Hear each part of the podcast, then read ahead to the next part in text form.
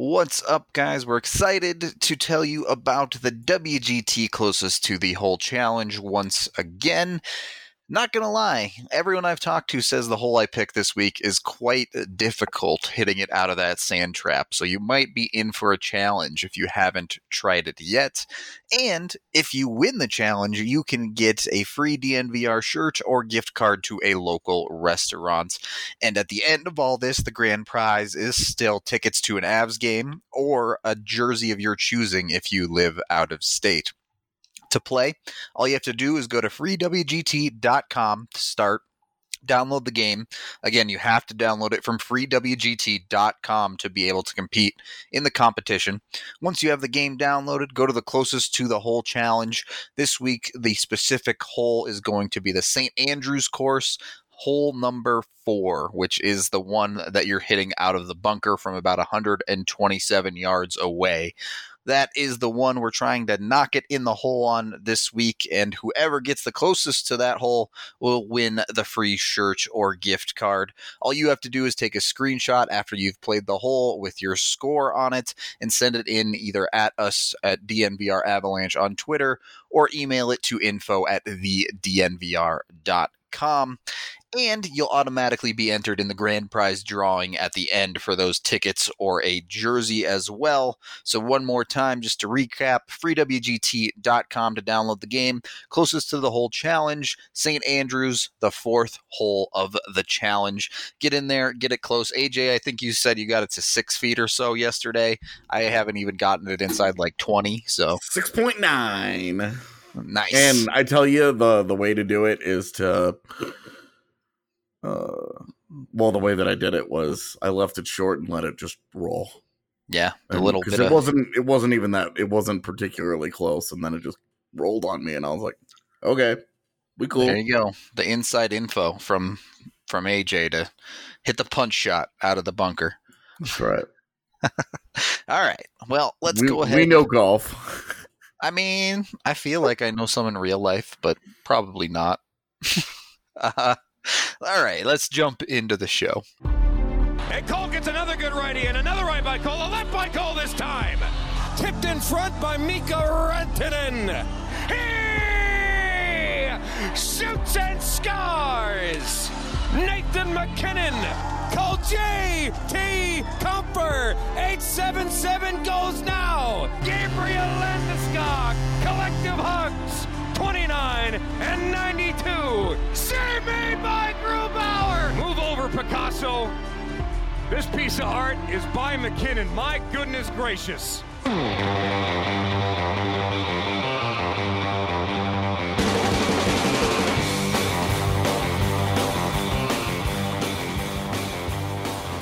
Welcome into the DNVR Avalanche podcast presented by The Green Solution. You can visit any one of their 17 Colorado locations and use their express checkout to be in and out in minutes, or go online to mygreensolution.com to order for pickup and use code DNVR20 for 20% off your purchase.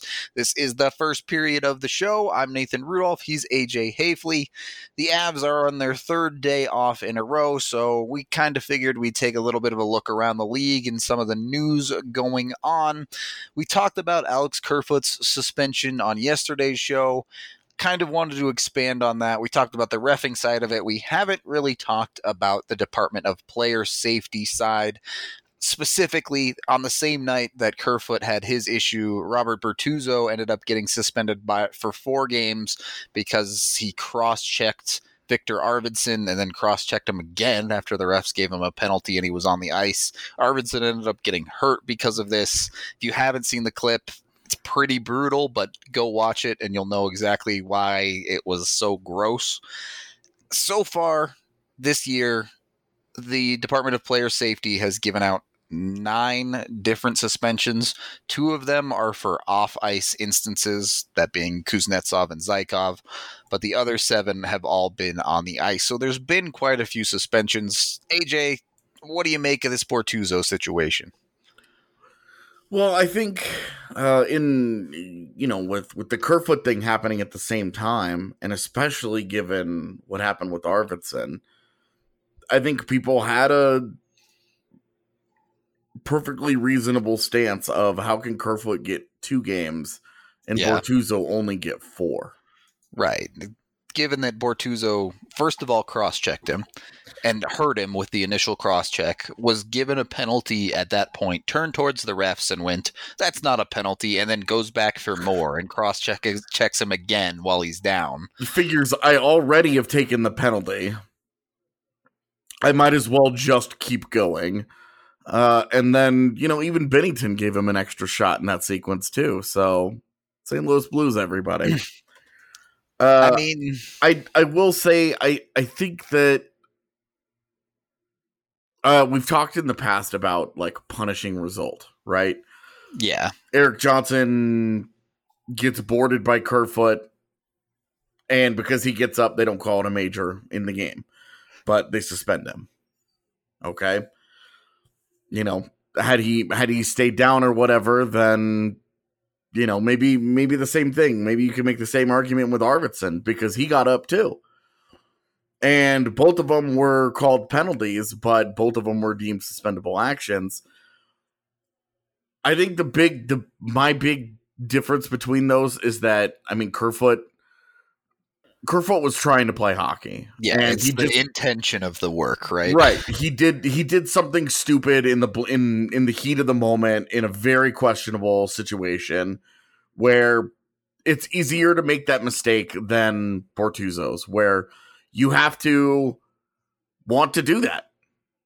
Right. I, if it was the one cross check from Bortuzzo, you'd say, all right, that was pretty bad. Should probably be suspended. You can't really be doing that to players. But the fact that he goes back for the second one after the fact, uh, you're basically talking about intent to injure at that point. Well, right, and even even on the first one, I mean, he's not doing anything. He's just cross-checking that dude because he can. Yeah, that's certainly fair. It's not a hockey play, right? Right. There's the the puck is the puck isn't involved in it. They're you know, all he's trying to do is move him out of the the net area. And you know there there are ways to do that in which it's perfectly legal. And he just wasn't interested in it. He just decided to cross check the guy. And then once he'd taken the penalty and after he'd whined about it he does it again. And Yeah. four i mean four games it feels it feels light and i think that this was the league being afraid of the if it if it's going to be six or more games then it has to go to an independent uh arbitrator. And they have to you know they have to review the case and decide if that's an appropriate suspension or not. And it keeps the league from handing out the kinds of suspensions that you and I have talked about wanting in the game. Uh, because if you're going to truly stop some of these things from happening uh, that's that's the way you do it is you really drop the hammer on them. You know is is robert bortuzzo going to think twice about cross-checking a guy because he's he was suspended for four games? I don't know that he will. I, what what kind of number were, are you thinking here? Because off the top of my head, what popped up immediately to me was ten. yeah me too. 10 would have been my number for intentionally to cross check a guy again once he's down on the ice is bad enough. To do it knowing full well you're already in trouble for the first cross check you made uh, there's no heat of the moment there like you said with Kerfoot. That's Bortuzzo going okay I'm probably going to get suspended so let's hurt this guy. Yeah it's it's just not a hockey play and like this is this is where you and i will get people rolling their eyes and saying that we're soft and that hockey is soft but like i'm not watching hockey to watch robert bortuzzo go after one of the one of the predators better skill players for funsies it's not what the game is about for me it's not why i'm interested in it i don't clearly the nhl would, would agree with us that it's not what they want because they just suspended the guy I just don't think that that's. I mean, it's not hockey. It's not. And to to try and push the idea that it's part of the game, I think is is part of the culture war that's now going on in hockey in a very very big way. it it definitely is eh, the changes have been steadily happening for a while now. You know, you can get into the talk that enforcers aren't really a thing in the league anymore because there just isn't room for that type of player. And it's been this give and take conversation for a long time where a lot of people have said if you take the enforcers out of the game, you're going to have a rat problem in the NHL. And that's where the DoPS can step in, right? If people are running around being idiots and trying to hurt other players, you can suspend them for a significant amount of time. Yeah. Yeah, I I that I think that would be a great that that would be a great change. Suspend them for a significant amount of time. Right. It I can understand the viewpoint of of wanting fighting in hockey, even wanting more fighting in hockey than there is currently. I don't necessarily agree with it. But you don't or at least I should I should say I don't want more fighting in hockey at the sacrifice of the skill. Right. I want to see I want to see, you know, I like big hits like everybody else. You know, I I like the physicality of the game. It's one of the reasons why playoff hockey is so fun to watch, right? Is because at its absolute highest level, all the intensity gets ramped up and it becomes a beautiful combination of a fast and skilled game combined with the physicality that really separates the NHL from other leagues. Otherwise, you know, you could be watching the SHL, the Liiga, the KHL. Right. You know, less physical leagues with a lot more space.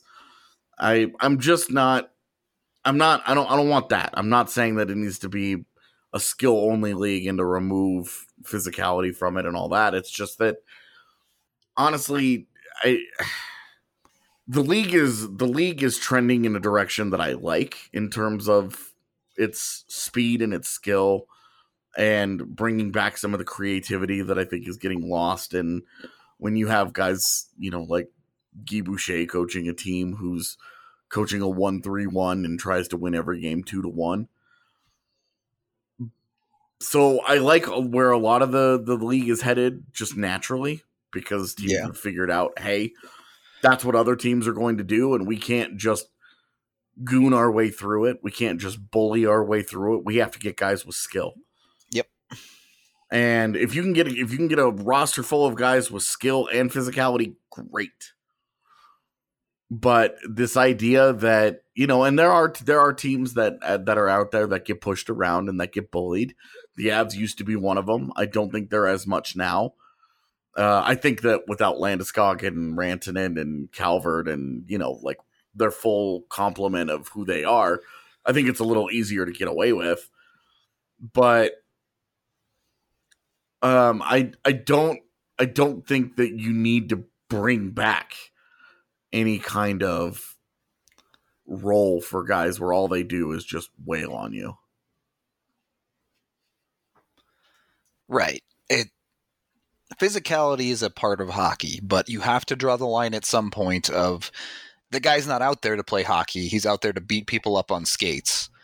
And that's not hockey. Right. Well, and it's certain it's not hockey today. Right. It, it, certainly was in the 70s and 80s and even in the 90s as well. But I mean, Scott Parker one yeah. a, you know, 2001 first round draft pick to punch yeah. people in the face and did it very well and like was very good at his job and there was a there was a place for that you know the avs the avs always had at least one roster spot for a guy like that uh, peter worrell over the years a bunch of other guys jeff yep. Odgers. yep i mean we could we you know cody mcleod was kind of their crown one jewel of, of, that because they developed one, so then they have to keep trading for one every year. And he ended up being one of the last enforcers in the league. right. And you know, and what's he doing now? He's down in the AHL where he's not he's not worrying about fighting people. He's just down there playing hockey. Yep. It's and good for him, by the way. That's an awesome setup he has. Right, getting paid to play hockey down there.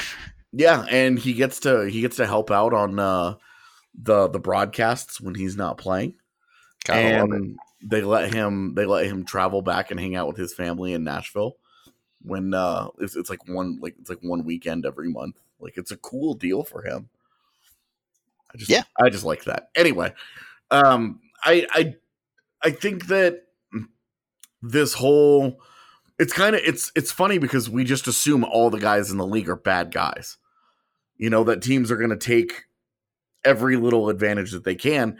It's why when we talk about why do teams report injuries the way they do, lower body injury, upper body injury, you know, stuff like that. The big reason that some people defend it, the most off-sided reason uh, that I hear is, well, somebody's going to take advantage of that. When they come back from injury, there's going to be somebody that takes advantage of that. You know, but you have teams out there, and oddly enough, the St. Louis Blues guys get hurt.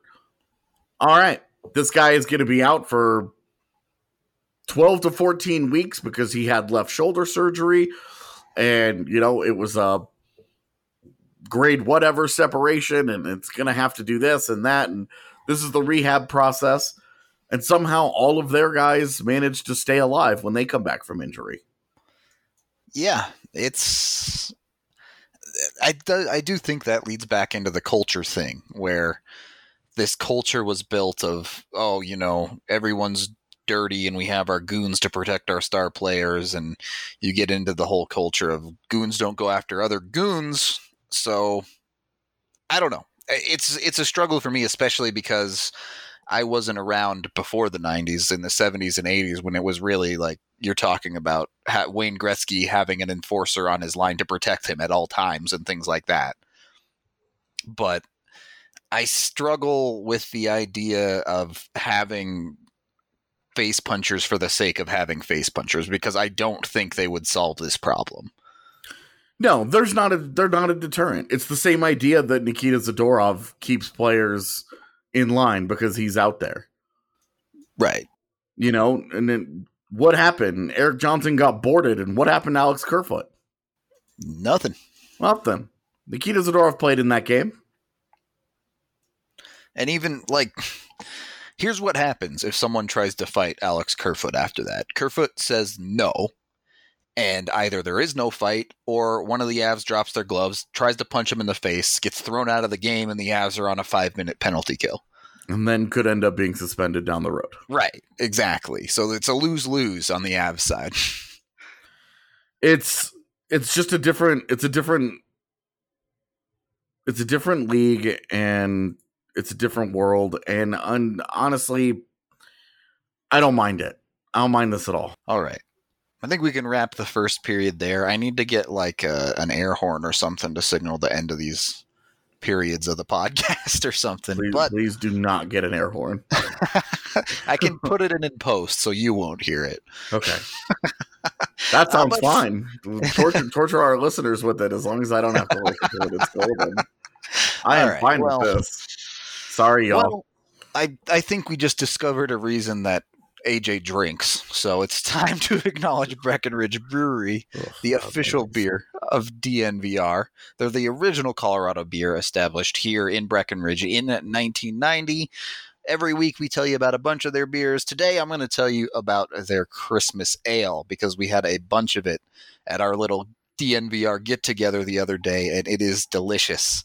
It, it's it's not like drinking eggnog because it doesn't taste like eggnog, but it tastes like Christmas. It has all of the like kind of it it tastes like a Christmas tree basically with cinnamon mixed in and all of that. It, I, I really like that type of beer, so I'm a little bit biased, but they really do make a, a ton of good beers, and the Christmas ale is one of their seasonal ones that they have right now that I think you should go get at your local Davidson's or any liquor store for that matter. And also keep an eye out on thednvr.com for our Breckenridge event calendar, where we have a bunch of events planned and we will have Breck beer at all of them. So come out, drink a few, have a good time with us, and we will be back in a second. Second period of the DNVR Avalanche podcast presented by The Green Solution. I'm Rudo, he's AJ we were starting to get into the conversation about the culture of the NHL. And and this goes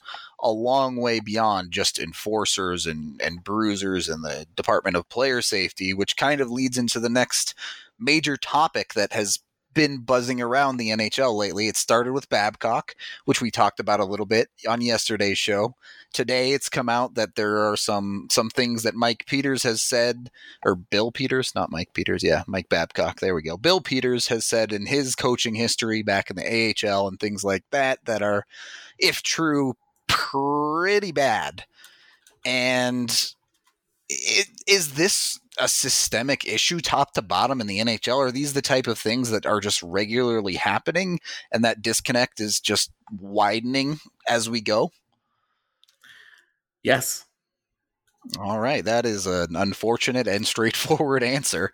I mean, let's be honest, man. Like, this is when we talked about coaching and how they've been, how it's, di- it's different because, you know, trying to reach the hard-headed and stubborn millennial forced them to change in some ways. You know that goes that goes to a lot of that speaks to a lot of different aspects. It speaks to the decline in hazing in pro sports over the last 10 years. You know where hazing used to be a regular thing. You know the the broncos famously would do silly rookie haircuts. And the new coaching staff came in this year and said no no more of that. You know we're we're hearing all kinds of stories are coming out now uh, faster than we can keep up with uh, today uh, about guys and and things like hazing and and the way that certain coaches have treated players over the years. And, and, you know, Bill Peters right at the heart of a lot of this. It's it's just interesting because these things always seem to come in bunches, don't they? Where you know, this has kind of always been a thing that has tried to been swept under the rug in the NHL for a long time. It was successfully swept under the rug, or at least just accepted as something that happens. And now Babcock gets fired, and the stories about him start to come out, and then Bill Peters comes out, and then there's a lot of people talking about how this is just the norm and trying to take steps to bring it into the public eye and explain that this isn't okay why why is it so hard for the league to accept that this is an issue that needs to be fixed? I mean, you can't treat people like that. I, am with you, but right? Like, yeah, let's let's let's treat you know starting starting at the lower the lowest levels of hockey. Let's remember that those are kids that they're out there having a good time and that they're kids you know, let's was it Patrick O'Sullivan that had those stories about his dad made him just miserable playing to playing hockey as a kid.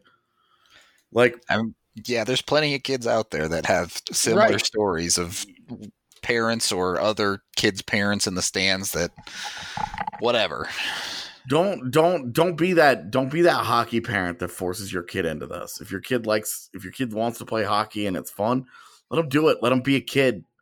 Let them have some fun with it. You know, as they get a little bit older, if it if it looks like they're really really good and and they're going to end up, you know, progressing and this is going to be something that they might do in the future, then great. Encourage that, you know, nurture that talent, you know, try to try to maximize it. But this this constant negative reinforcement at every level you know where you're coming down on kids and you're screaming at them and you're saying all kinds of crazy stuff to them you know just because he's you know 16 years old and he was a he was a top whl draft pick or something you know doesn't doesn't mean you should feel comfortable screaming at that kid and and carrying on like a crazy person you know just at all levels of hockey like mm, let's see let's see if we can maybe be successful at what we do being people first and not letting the competitive drive override every single other aspect of of your mindset. It's uh, for young kids especially I, re- I agree with you. No kid is gonna be an nhler from what they're doing in their mites career. Like it, it just doesn't matter that much. But once you get into uh, that older age groups, once players start getting scouted, whether it be for the WHL or, or any other league, whether it's North America, Europe, there is going to be more coaching involved. There is going to be that level of intensity, but you can't just take for granted that this kid is going to just accept whatever style of coaching or enforcement, whether it be negative or positive. There needs to be a dialogue with the player himself of what that player needs, what's going to help them, and then even if he does need some negative reinforcement to a certain level, there are certain things that are just unacceptable regardless. And right, like you don't have to. Heat of the moment is never an excuse for being a scumbag. Right. You know, there's there never needs to be any kind of physical altercation between a coach and a player at any level. And you know, you can show tough love.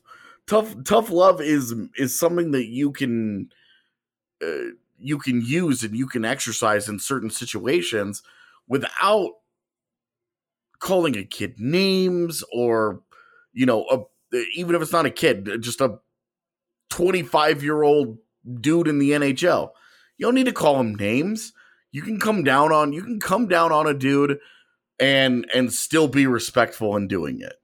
You know there's every every single every single institution, you know, professional environment on the planet requires you at some point to come down on somebody.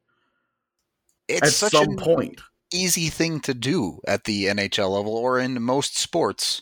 If you want to have that type of reinforcement, look at what Jared Bednar does with Nikita Zadorov. Your play wasn't good enough, you're scratched. It doesn't take a bunch of yelling matches. It doesn't take that. It's, hey, I'm sending you a message that if you want to be in the lineup, you need to play better. Well, and this is this is where we have seen Bednar actually connect with some of his players. Yeah. In a way that Roy did not, because you know, with Patrick Roy, there was a lot more of that fire, you know, that in your face, yelling, screaming, shouting stuff than there was level-headed rational discourse. And we've seen we've seen that connect with some of these guys. Uh, you know with with bednar just communicating.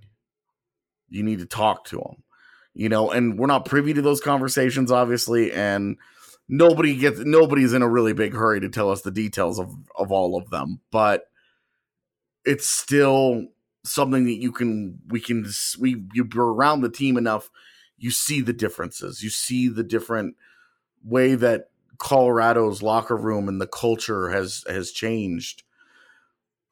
And it's all for the better, man. I mean, they it's a much more mature room. It's it's a room with a lot more accountability and it's one that communicates like adults. And that's I mean, it's necessary to a certain extent in every profession, not just sports, but there is certainly a, a large element of camaraderie when it comes to sports and and things like that. And it's important to remember that even professional hockey players, yes, they're unbelievably good. Yes, they're making millions of dollars and this is their job, but they're not hockey playing robots except for maybe Connor McDavid. But who um, a hockey playing robot? Right. But most of them are human beings who have emotions just like the rest of us. They go they have ups and downs as well. They get frustrated as well. Mm-hmm. and if they're upset with their play already and then you're yelling at them you're screaming at them you're putting them down you're just adding more fuel to the fire of that player saying this sucks. I don't want anything to do with this. Yeah. It's it's a tough spot too and and let's not kid around. Being a professional hockey coach is not an easy job. There's a lot of pressure on them as well and it does take a lot of work and trial and error to some extent to figure out what a hockey player needs as far as growing as an individual and growing as a hockey player but and that's that's the stuff where you have to get to know the guy Right. you have to spend a little bit of time getting to know each one of the players to know how they tick and how they respond. And you can't just have this super distant, aloof relationship where, you know, you're master and commander and you're shouting and you're hooting and hollering and carrying on like a fool and thinking that's that's gonna just work for 23 guys.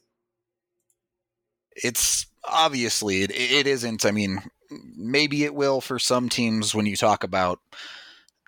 Did it matter who coached the 2000 2001 Avs? That team might have just won no matter what. But you can talk about other teams like the old Red Wings teams that were insanely good as well. And at that point, you know, those rooms are so tight knit that they can pretty much coach and police themselves as well. That's the ultimate goal, right? The coach shouldn't right. have to do that much in that regard once he's brought the team together. Right. So it's it's a tough conversation to have because it's one of those things that uh, most of those conversations are private and you know if the players don't want those conversations out there, they're not going to get out there. But sometimes things like this happen where something crosses the line and it's important to tell people about it. Yeah, absolutely. And kind of this, uh, you know, all the stories that have been coming out just this morning on Twitter, uh, all the Bill Peters stuff. I mean, yeah. this this started with a story about Mike Babcock and how you know he manipulated Mitch Marner. And it just led to this outpouring of of okay, well, players are suddenly feeling comfortable telling their stories. Well, I think it's interesting, and I think I I I'm all for it. Players should feel if they if if they think that there has been something inappropriate that's taking place, have at it. Yep, I agree. Like I let let let it go. Just this this could be a watershed moment for the NHL and hopefully in in changing its culture. Uh, I'm more I'm, I'm I'm more cynical than that in reality, but the naive, hopeful part of me would say I I hope that this turns into something that really starts to have an impact uh, on the culture of hockey and as it starts to change. Hockey hockey is a great sport with a lot of really great people in it, but that doesn't mean we can't do better. I think we could we could all do better to make it a more welcoming sport for everybody, a better sport, a, a, a better sport for for fans, for players, uh, for you know people working in the game. I, I think that there are at all levels and and in all facets, hockey is amazing, and there's lots of room to make it even better. And I think that, and I and I 100%. think that that's why why would we not want that? If you're not always trying to make the sport better, why even bother, right? And uh, from the angle I'm seeing it as, these stories coming out, I don't think could do any harm as far as making the sport and the culture around the sport better. 100%. So that's the hope, at least. You know, anything to help move the needle even a little bit in that regard, I think is a good thing. But we'll go ahead and end up our second period there as you know it that can be a bit of a tough conversation but there's a lot of a lot of aspects to it. So if you have thoughts on this or something to say I highly encourage you to speak up in the comments. Aj and i try to do our best to get back to as many people as possible or or bring it up on our weekly question shows or something like that. And it, that it's something that i would like to talk about more than just aj and i because it is a community thing I will. I would add. Uh, we would quote people that put questions uh, and stuff in comments on the site. We're going to start giving priority to. Yeah, I I already have a bit um, because first of all, it's way easier us for us to find your question if you post it right on one of our our podcasts because it's just right there. And mm-hmm. secondly, you guys are the DNVR members. We want to have our members come first. That's just one of it's one of the perks. Yep. It's a free uh it's a free podcast, but one of the perks of the membership is that if you really have a question you're dying to have answered, you toss it you toss it onto the site and we'll prioritize it. Yeah, exactly. Cuz that's why we're here is because you guys want to listen to us. So we want to answer your questions. I don't know how much I believe in this, but it's a good transition. So there is a certain element of being rubber and having some of those words bounce off of you and not affect you. So, what? It's time to acknowledge Denver Rubber Company. Denver Rubber Company is one of the most reliable local partners for your long term projects. Since 1972, Denver Rubber Company has provided the highest quality of products from custom die cut gaskets, molded rubber to custom contract manufacturing, and custom hoses. And guess what? I'm sitting here looking out this window with about a foot, a foot and a half of snow on the ground outside here. So if you need some help with some of those snow plow blades, Denver Rubber Company has you covered. They can cut to size and pre slot most snow plow rubber. The blades can be cut to any length and slotted for mounting to meet your exact specifications. We went and checked out their warehouse a while back now. I've talked about it a bunch of times, but they are really capable of making just about any size, shape, or material for that matter of whatever you need cut pre-made, slotted, sized, circled, whatever you want to call it. They really do have some awesome stuff in their warehouse and are capable of making just about anything you need, which you can buy products for yourself and, of course, buy bulk at a fantastic rate. They're a family owned business with loyalty only to the people, just like us here at DNVR. So be sure to call them for anything you need, whether it's rubber for snowplows, hoses, as I said, custom gaskets, all of that. You can reach them at 1 800 259 0010 or visit them at drcfirst.com slash DNVR. Third period of the DNVR Avalanche podcast, still presented by The Green Solution. I'm still Rudo. He's still AJ. Another part of this kind of culture conversation that is a bit relevant today Andy just posted her quarterly review of the Avs as far as grading their performance based on the analytical side of the game. And I think we're starting to see a lot less of the butting heads over the past couple of years when it comes to the analytics community versus the older. I don't want to call it the eye test community because it's more than that, yeah. but the general argument is eye test versus analytics. I I struggled to put my finger on the pulse of, of how exactly analytics is is changing hockey. And certainly we talked about this the other night off air that analytics are changing all major sports in one way or another. But uh, what's the biggest effects you're seeing of it in hockey? Um, I mean, you have to think that the games switch towards especially on defense towards skating and puck ability, puck skill. Yeah. I think that's a huge impact of the analytics, right? Like it it, it is absolutely. We're seeing, you know, we talked about this last night at the party. Ian Cole 6 years ago. You know, Ian Cole was a prototype the ideal defensive defenseman. You know, a guy with a little bit of offensive game, but was very physical defensively, um, made life miserable, you know, mucked and grinded and did all the dirty things in the corners and did all of that willingly and well. And was, you know, blocked shots, is physical, is hard nosed, is tough, you know, well liked, has has the the leadership qualities that you really like makes makes perfect sense, right? Like it does. But now as you see it, you look at the the drafts in the last couple of years, Ian Cole's not going in the first round anymore. And remember, he was a first round pick. Yep. That guy's not going in the first round anymore. We see very few of those types of guys going in the first round. All of the guys that go in the first round now skate. They can skate. You look at this upcoming draft class. And what is it that Jamie Drysdale does so well? He skates. I do think part of this is look, the analytics when you're trying to quantify these things, when you don't have the puck, you're not playing as well. And a defensive D, what does Ian Cole do going into those corners at his best is when the Avs don't have the puck. So it's it, there is this big movement towards okay, what type of players do we need to acquire that allow us to get the puck and then hold on to the puck. Right.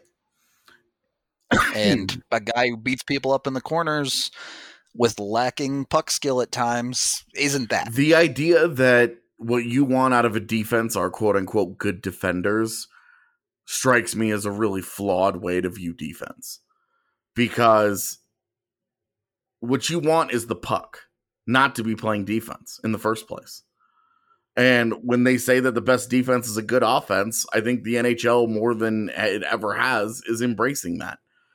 I'm not saying you want six Tyson Barries. It's not what I'm saying. But you want you want guys who can do a lot of different things, you know, different sizes, different skill sets. But the one thing that they need to have in common, they need to be able to move pucks. You know, if you can't if you can't skate pucks out yourself, and this is where we've seen and and Sam Girard in the NHL is a defensive defenseman. I it's what he has been. His points per 60 is really low. His even strength scoring is really low. We all want him to be more offensively. He just hasn't been. The reality is, is he's a defensive defenseman in the NHL. But he's really small. And so that doesn't fly for some people because he's not physical. But he takes pucks away, he skates pucks out, he breaks pucks out. That's what you want from the defense. The reality is that a puck moving defenseman and a defensive defenseman are no longer mutually exclusive things. That's a great way to put In it. In fact, the the league is moving more and more that the best defensive defensemen are the ones that can move the puck out.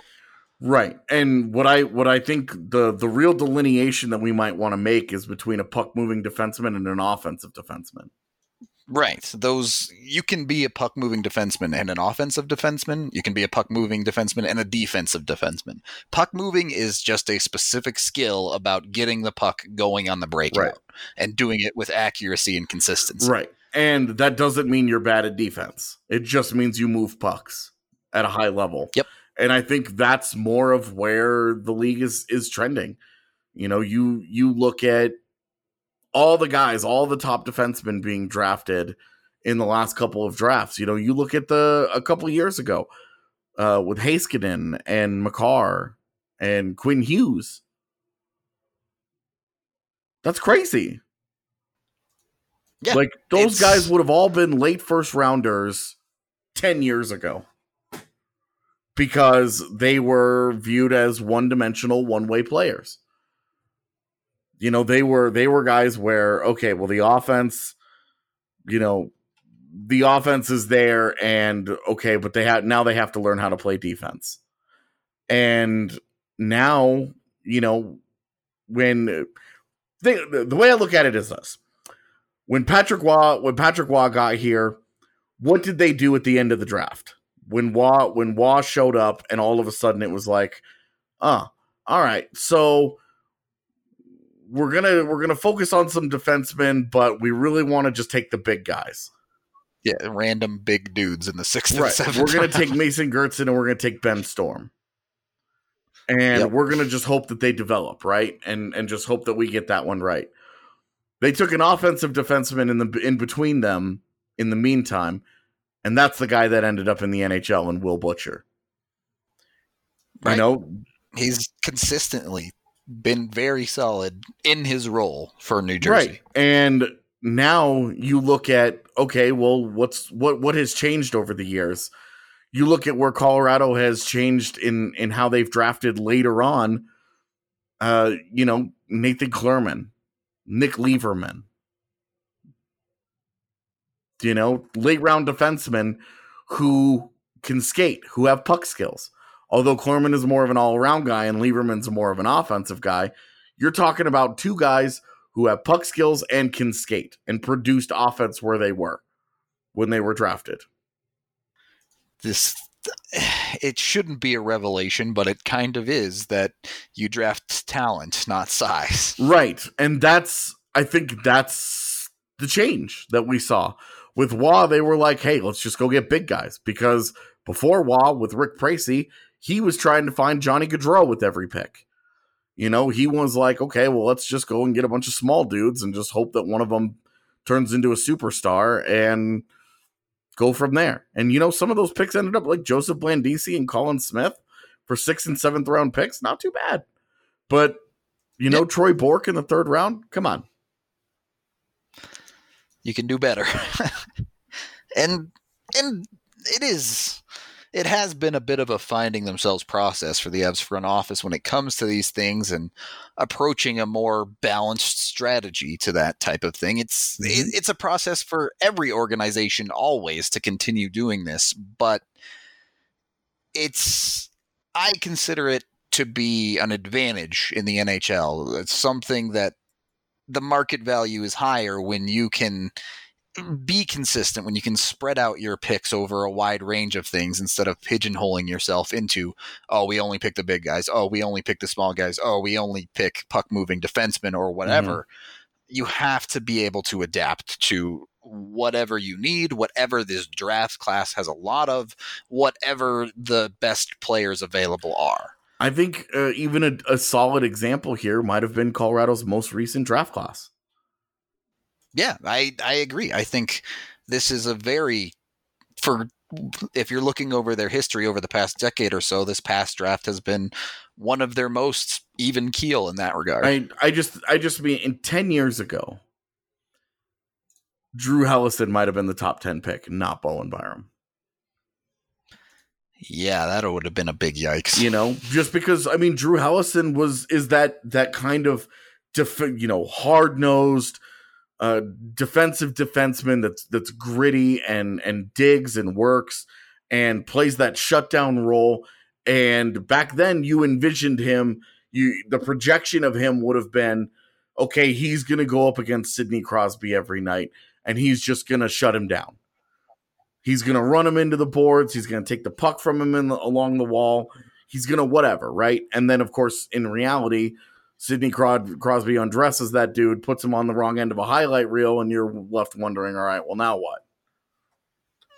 And the answer is there is no now what. Crosby's going to get his. you got to be able to punch the, back. The, the, answer is you go and you get guys like Bowen Byram who are too busy controlling the puck that they don't give it up to Sidney Crosby in the first place. I mean that helps. Like, I still think Crosby's going to get is, his, but like my general point is that when you have the puck, you're not getting scored on. It's very true. And that's it, that's where I think the idea of defense has started to shift. And that is a direct result of what we have seen in the rise of analytics between under having a better understanding of the importance and the impact of controlled zone entries, controlled zone exits, uh, controlling the puck, uh, the importance of shot attempts, the importance of shot quality. All of that has has a lot of it sounds like common sense, but when when the whole Corsi thing started 10 years ago, 15 years ago, you know, and and maybe uh, a more limited role, 10 years ago when yeah. we really started to hear about it more publicly, lot. right? Yeah. You know, it was it, is this how important even is this? And now it just seems like common sense. Oh, well, you're going to tell me that shooting more is a good thing, huh? Well, who knew? Uh, how about that? But then having the data to back it all up, that's what changed how front offices approached building their teams and drafting and developing and everything that they did in an organization changed because the the analytics approach became so much more important. It's why and it's why teams no longer have one guy as their analytics guy. It's why they have they have whole, whole staff. They have analytics departments. Exactly. They have people who develop these models and and break down this data. You want to talk about an, an example of analytics changing the game? Everybody doing that damn drop pass on the power play. Yep. Perfect example. You know, the numbers bore out that controlled zone entries led to a much higher success rate of scoring on power plays as opposed to dump and chase. All right. Somebody went out and developed a way to do it. It worked. It became successful. It's a copycat league. 31 teams do a variation of it. It's it's very much the case that it's so hard to get an edge at times with that, right? Because when a team finds something successful and they implement it, they have it to themselves for a certain amount of time. But all the other teams around the league are looking at that and seeing the effectiveness, and so they're going to pick it up as well. Yep. And just to tie in back to Drew Helleson really quickly, what are we talking about in the current day about a player like Drew Helleson? How is he going to make it to the NHL? He's got to be able to move the puck effectively. Mm-hmm. He's off. He's so, off to an encouraging start at BC, by the way. He is. That BC team over the past three weeks has really picked up their play a lot. Which not a huge surprise given that it was like 12 freshmen. Yeah, absurdly talented like, team. it was yeah. a super young group, but it was a really talented one. And once they come together, yeah, out. they're pretty good. Um, yeah, but I guess that's all I got. Final thoughts on NHL culture and, and all of that, AJ? Uh, we could do better. We should do better. Definitely. We owe it to the game to be better. All of us at every level. There you go. A good sentiment to take. That's going to do it for us on this episode of the DNVR Avalanche podcast. As always, I appreciate you listening. I'm sure AJ does as well. Just kind of updating how the week goes because it's going to be a little bit of a weird week for us. The plan right now is to answer viewer questions tomorrow, which will be Wednesday. Thursday will probably be off for Thanksgiving, and then we will have some sort of a post game podcast after the afternoon game on Friday. So you'll know when and where to find these podcasts for the rest of the week. And yeah, we'll talk to you tomorrow. If you live in the South Metro area and have been looking for top notch customer service, extensive beer, wine, and spirit selections, and unbeatable prices, look no further than Davidson's Beer, Wine, and Spirits. You won't find a more varied inventory anywhere else. Don't just take it from me, guys. This is Michael, and he's been shopping at Davidson's since they opened. The thing I like about Davidson's versus the competitors, it has a larger selection. And if I am going to buy spirit, then Davidson's is usually my first choice as well because just of the size of the selection. I also like the uh, extensive selection of some uh, hard to find items. But that's not all. Every department is staffed with highly trained specialists who can help you find exactly what you're looking for. I've always found the folks that you chat with to be knowledgeable. I've chatted with the spirits staff about different bourbons and different vodkas, and I am always chatting with the wine staff about different things and saying, I like this. What else do you have that's similar? Particularly when I go to non U.S. Uh, wines, I find them extremely helpful in ha- helping me find something I'm looking for. What are you waiting for? Head to either of their locations in Centennial or Highlands Ranch and follow them on Facebook to stay up to date on their latest specials. We're driven by the search for better. But when it comes to hiring, the best way to search for a candidate isn't to search at all. Don't search match with Indeed. Indeed is your matching and hiring platform with over 350 million global monthly visitors, according to Indeed data, and a matching engine that helps you find quality candidates fast. Leveraging over 140 million qualifications and preferences every day, Indeed's matching engine is constantly learning from your preferences. Join more than 3.5 million businesses worldwide that use Indeed to hire great talent fast. And listeners of this show will get a $75 sponsored job credit to get your jobs more visibility at Indeed.com slash BlueWire. Just go to Indeed.com slash BlueWire right now and support our show by saying you heard about Indeed on this podcast. Indeed.com slash BlueWire. Terms and conditions apply. Need to hire? You need Indeed. Ah, mmm the first taste of rare bourbon you finally got your hands on. That's nice. At Caskers.com, we make this experience easy. Caskers is a one stop spirit curator with an impressive selection of exclusive, sought after, rare, and household names in the realm of premium spirits and champagne.